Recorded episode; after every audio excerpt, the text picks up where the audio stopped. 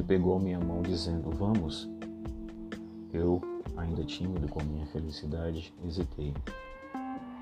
Queria que o tempo nos autorizasse. E ele disse: Não precisa ter medo, vai ser sempre assim. Ele não largou minha mão, mas eu ainda que pedir mais um minuto. Era muito importante para mim. Mas vai dar tudo certo. Felicidade já veio, não vês? Está ali no altar. Caminhei um pouco. Ele soltou minha mão. Já não estava mais lá. Papai sumiu. Andei mais e então outra mão segurou a minha e disse: Hoje é nosso dia.